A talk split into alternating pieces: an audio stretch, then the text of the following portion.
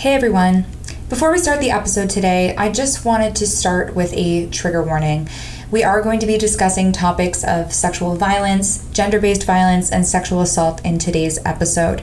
If you require support now or ever, please reach out to Fanshawe's Sexual Violence Prevention Advisor, Leah Marshall, at lkmarshall at fanshawec.ca.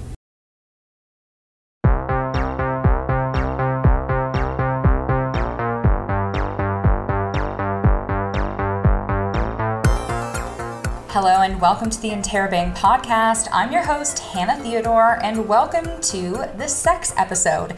This is a companion podcast to our recently released Sex issue of Interrobang, available on newsstands right now. We've got an amazing guest with us today, but first, let's talk about the news this week.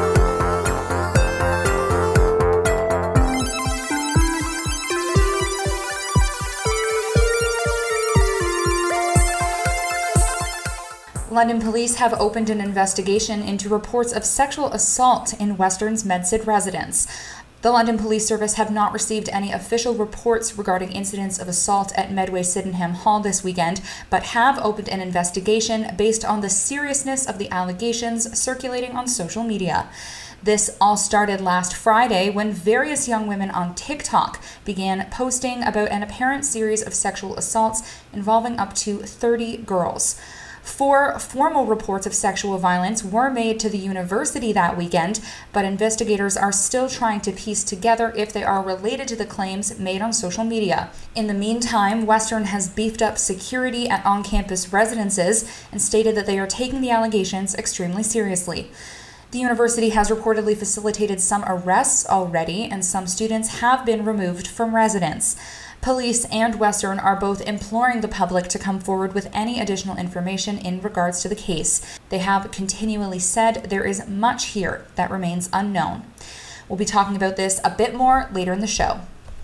Meanwhile, some new vending machines on campus are helping encourage safe sex with a goal of removing the stigma around purchasing intimate items. Sexual health vending machines can be found in the Student Center as well as Falcon House. The vending machines hold several run of the mill pharmacy items, including soap, toothpaste, and Tylenol, but Sexual Violence Prevention Advisor Leah Marshall wanted to push things a little further. These machines also come equipped with condoms, menstruation products, dental dams, and pregnancy tests. All the products are available at cost, making the machines a great resource for students who might be struggling financially. Marshall says her hope down the line is to have more of these machines accessible across campus. For even more news, visit theinterrobang.ca and make sure to pick up your copy of Interrobang on newsstands right now.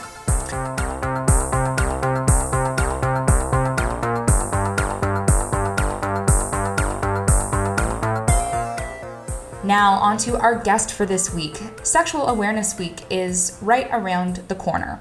This is an amazing week long event focused on all things sex education, sex positivity, sexual awareness, and of course, sexual health. But there are some moments where we have to talk about why events like these that work to destigmatize sex in our society are so important. Because if we don't, stories like what we heard out of Western this week will continue to happen as they have continued to happen for years before. I'm super privileged to be able to welcome Fanshawe's Sexual Violence Prevention Advisor to the podcast today. Leah Marshall, welcome to the podcast. Thanks so much for having me, Hannah. Thank you so much for being here. I'm always so happy to talk to you and to see your face, but you know, unfortunately, I don't think we can really dive into anything here before first talking about what's happening at Western University this week. Um, what have you heard on your end and what do you make of this story? I think we need to acknowledge that there is an impact for all of us in our communities, um, for our Fanshawe students, reading um, information and disclosures of sexual violence and gender based violence online. And when we are reading those stories, um, many of us are impacted by that information. And from my perspective, in terms of the support, the confidential support that we offer students, is that survivors always should decide um, and have the power to decide what steps they take next and what healing looks like for them. we've talked about many times before, but sexual violence is not about sex, it's about power and control. And um, we really need to think about how we are responding to these stories, how we're responding to the people in our lives that are impacted by them, because it shows people where we stand in, tor- in terms of supporting survivors and acknowledging that this isn't impactful for only for people currently experience, experiencing violence, but for those of us and that have had these experiences in the past. And that's why we want students to know that their their supports no matter when this has happened and that they're not alone in feeling the impact of reading these messages. Yeah, I think the online piece is really interesting here and I want to talk a little bit about the role that social media played in in breaking this story and you know in this case, it was what led to what is now a large scale investigation involving police. Why, I guess, just like, why do you think that is? Because I feel like even five years ago, comments made on social media would not have had this level of, you know, attention brought to them. Well, many years ago, with the Me Too movement, Tarana Burke, um, who started the Me Too movement um, for young girls in her community um, that she was working with, who wanted to feel solidarity and validation in speaking about experiences of sexual violence and gender based violence, it allowed an option to feel connected to others in those experiences and to know that you're not alone. And um, a lot of our lives revolve around using social media, and um, especially since COVID, many other aspects of our lives have moved online. And so um, when we experience sexual violence, we do have the choice to decide who we share that information with. And um, and so whether that be through disclosing to a confidential support and finding out what your options are, whether that be making a formal report to police or campus security services, or whether that be sharing that with your broader network.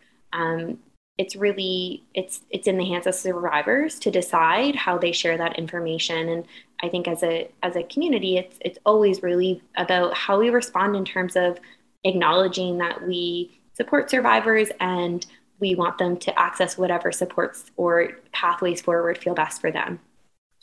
Yeah i've been really i mean i've been noticing the response because at this point i feel like there's a lot that is unconfirmed a lot that we don't know but there is more effort being put forward, I think, by the institutions to say, we hear you, we support you, here's what you can do while we kind of get to the bottom of this situation.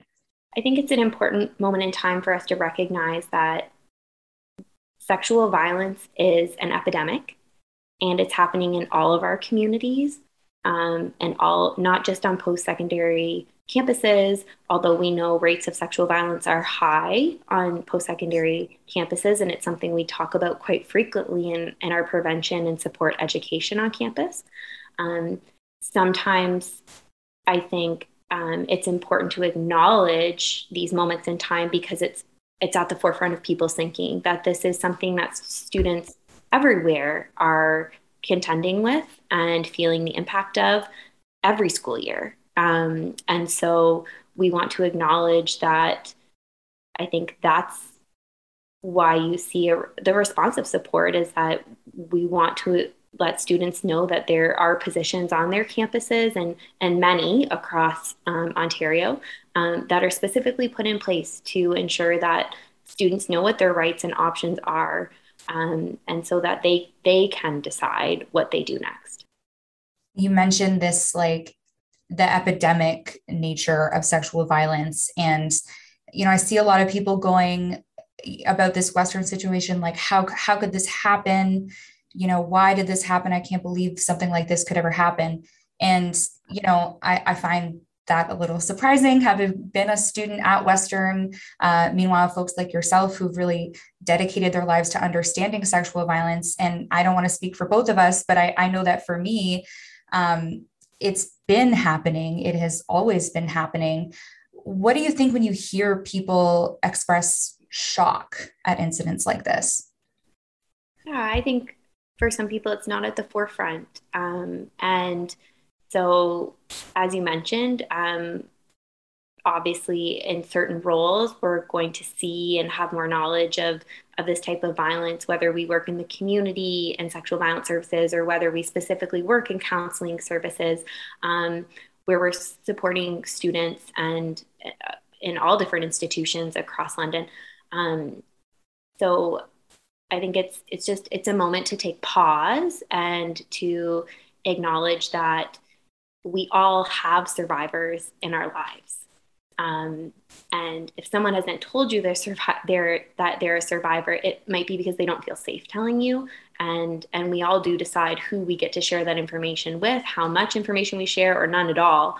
Um, but how we act in in the face of receiving information that people have experienced violence and where we place that blame and and how we offer support really tells the people in our lives that have experienced this type of violence if we are a safe person and if we are someone that they can come to. And and so i i would say if it's not something that's been at the forefront of your mind it's a good opportunity to think about how you will respond how you will speak about sexual violence how you will talk about not just believing survivors but standing with survivors and and acknowledging that there's change needs to happen at a lot of different levels and and um, it's you know it's really important to i think see that that big picture um, and that we we all have a role to play in in really making um, really i guess change that that that takes hold change that is actually going to be you know consistent and, and have an impact on even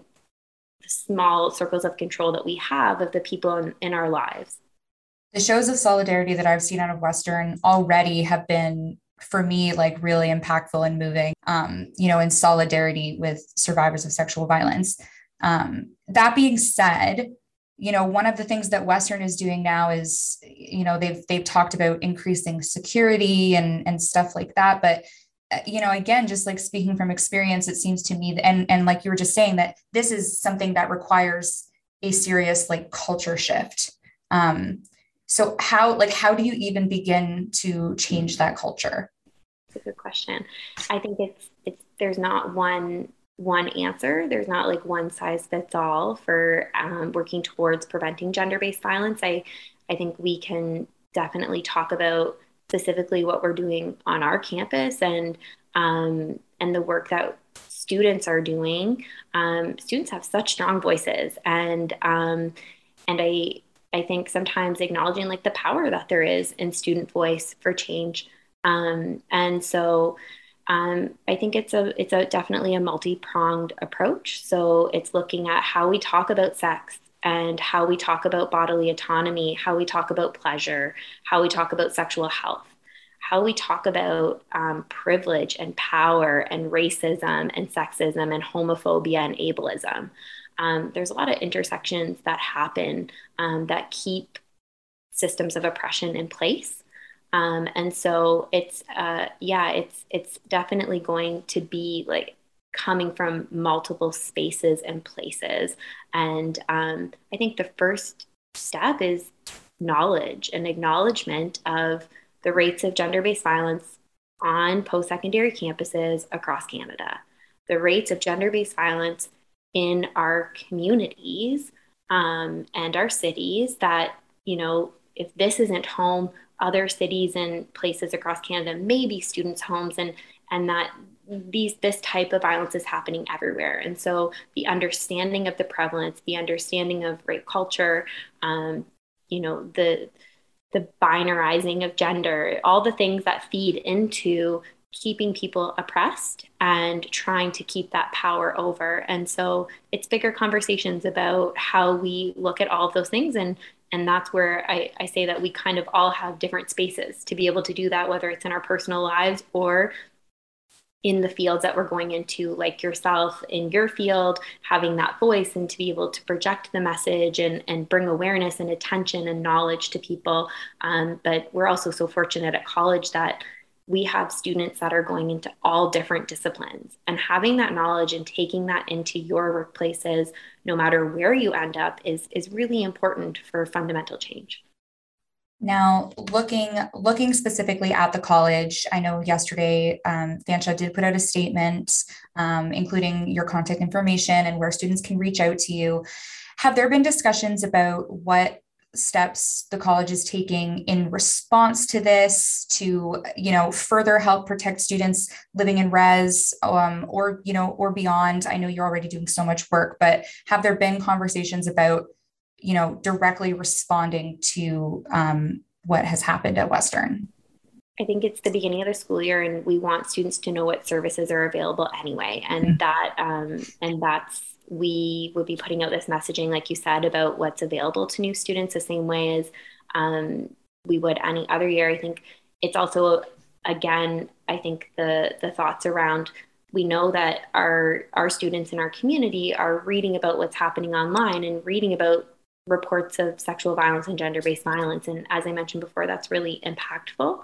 And students can feel perhaps triggered or alone in reading some of that messaging. And so um, it's it's important, I believe, to allow students to know that there is not one option for support; there is multiple, and um, that looks like myself in the sexual violence prevention role, providing that confidential support. That looks like counseling and accessibility services, which is available to students.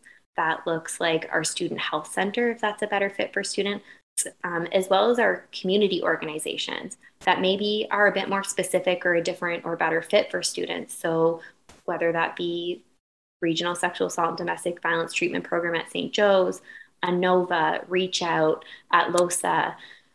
Um, we are fortunate in London to have many organizations available to support students um, in a confidential um, way. That's also obviously um, free. These are free services, and that's always something important, I think, for students to know too.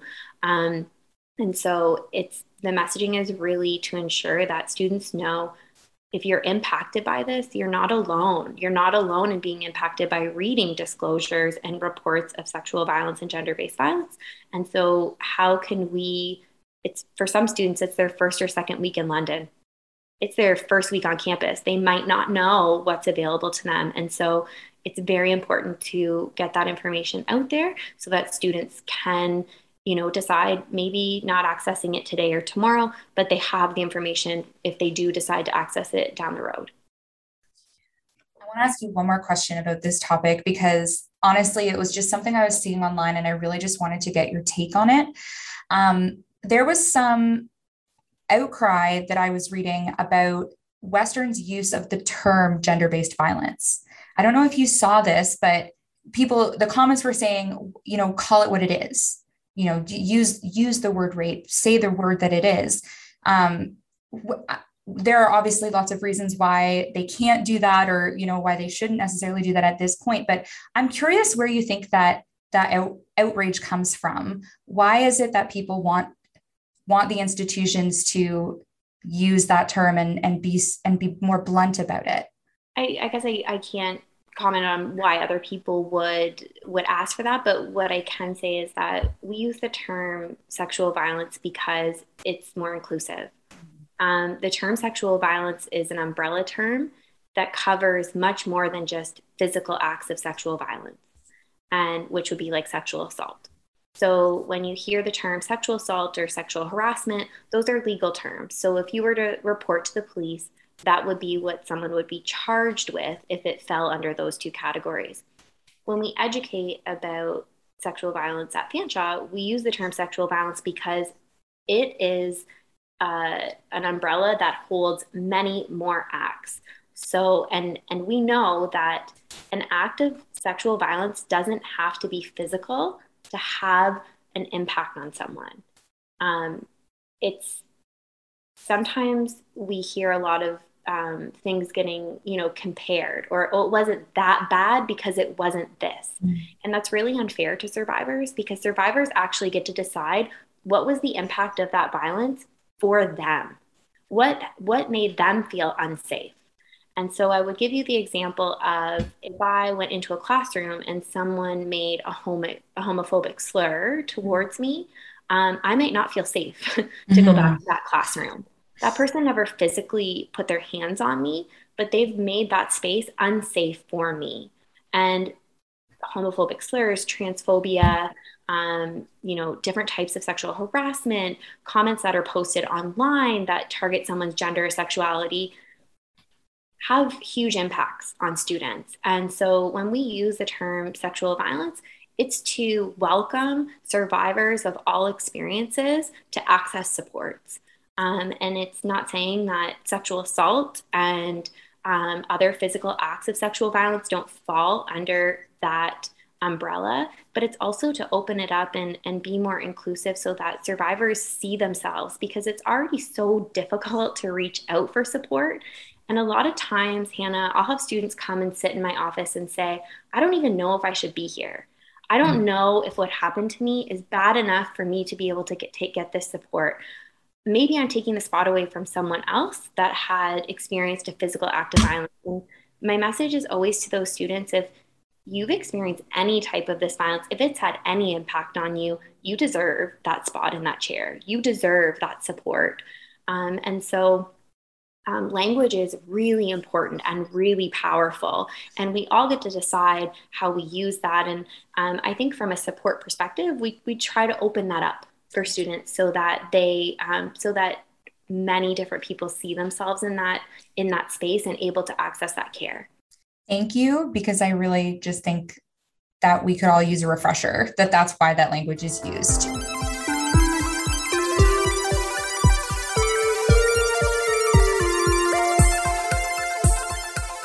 I want to just shift gears a little bit because, um, as you mentioned, uh, the messaging that is going out right now is similar to what it would be around this time of year anyway, particularly because next week is Sexual Awareness Week here at Fanshawe. So, uh, what can students expect, Leah? So, at Fanshawe, we take the approach of talking about destigmatizing sex in general. So, a lot of the times when students have received sexual health education, um, it's been about preventing reproduction or the transmission of STIs. And it hasn't really focused on knowing your body and being able to express to someone else what you like and what you don't like, and how to check in with others about what they like and what they don't like, and, and to really center the experiences of pleasure and, and sexual um, sexual intimacy in all different forms. Uh, a lot of the information that we receive is really heteronormative. It isn't really inclusive. Um, it, it kind of can sometimes focus on like penetration, where penetration is an option, but it's definitely not the definition of sex. And so um, we take the approach that sex isn't a problem to be solved. It's a normal part of life that people should be prepared for to navigate in healthy, respectful, and informed ways. And so Sexual Awareness Week is really about bringing in all different elements of sexual health and sexual pleasure. Um, that really is it is what shifts the culture because if we know how to talk about sex and we know how to um, have those conversations with our partner, then um, it allows for um, an easier navigation of, of consent. Um, the safer your sexual container with someone, the you know the freakier or the better your sex can be. And i think that um, a lot of the messaging is that if you have to talk about sex that that will take away from that part of it. Um, and so also just debunking a lot of the myths. So we'll have some some videos coming out from some of our service providers. We'll have some uh, sexual health trivia. We'll have events happening all week where students can engage with different parts of um, their sexual health, which is part of their overall health, um, and pleasure and intimacy and all the fun stuff that comes with sex, um, but just um, I guess through different kind of avenues um, that we can provide on campus, which is really cool. It sounds awesome. I love Sexual Awareness Week every year.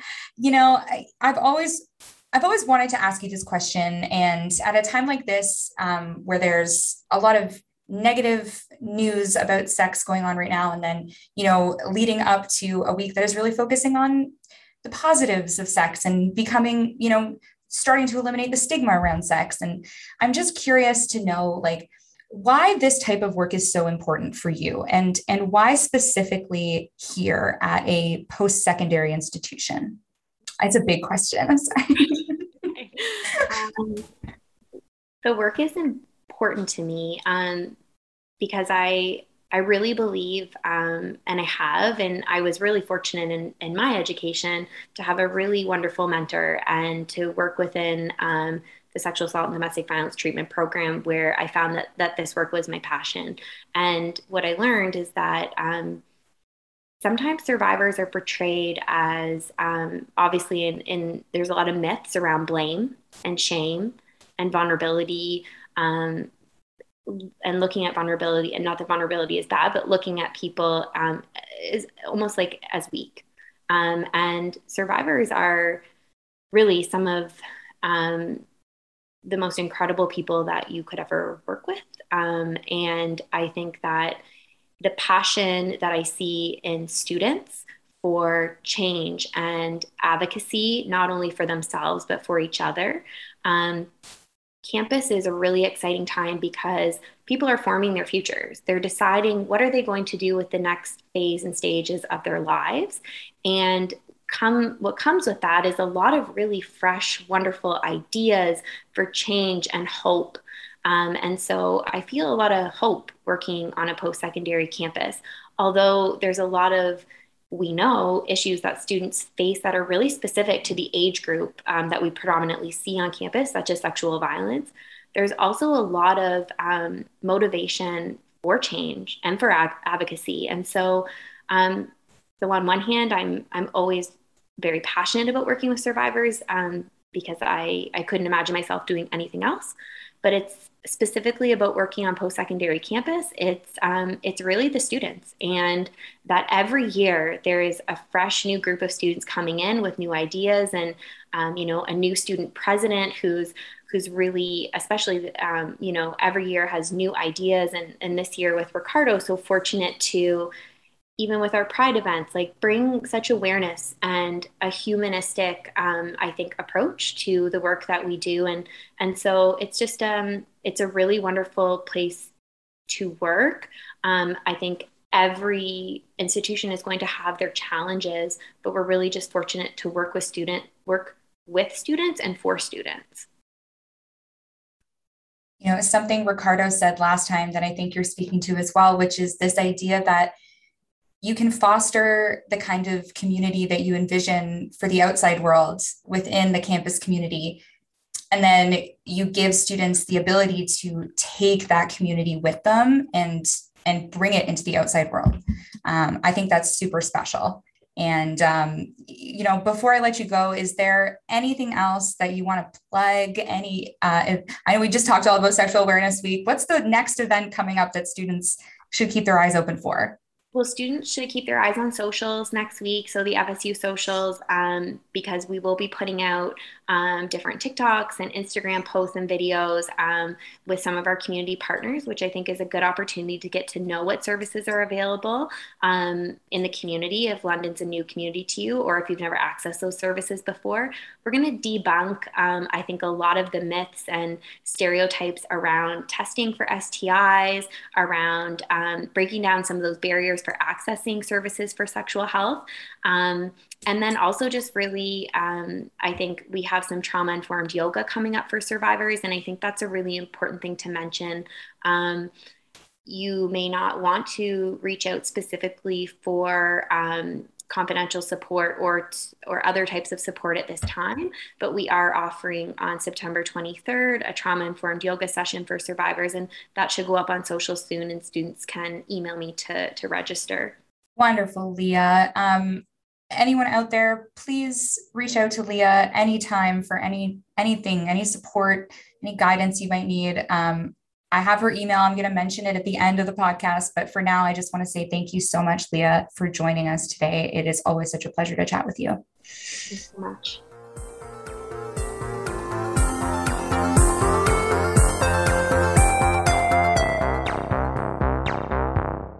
Thank you for listening to another episode of the Interrobang podcast. Once again, if you are ever in need of support related to gender based violence or sexual violence, please reach out to Leah Marshall at lkmarshall at fanshaweC.ca. Pick up your copy of Interrobang right now on newsstands. Follow us on Twitter, Instagram, and Facebook. And be sure to subscribe to our newsletter before October 1st for your chance to win up to $200 to spend at your choice of Amazon Canada, PC Grocery, Tim Hortons, or Fanshawe Retail Services. For the Interrobang, I'm Hannah Theodore.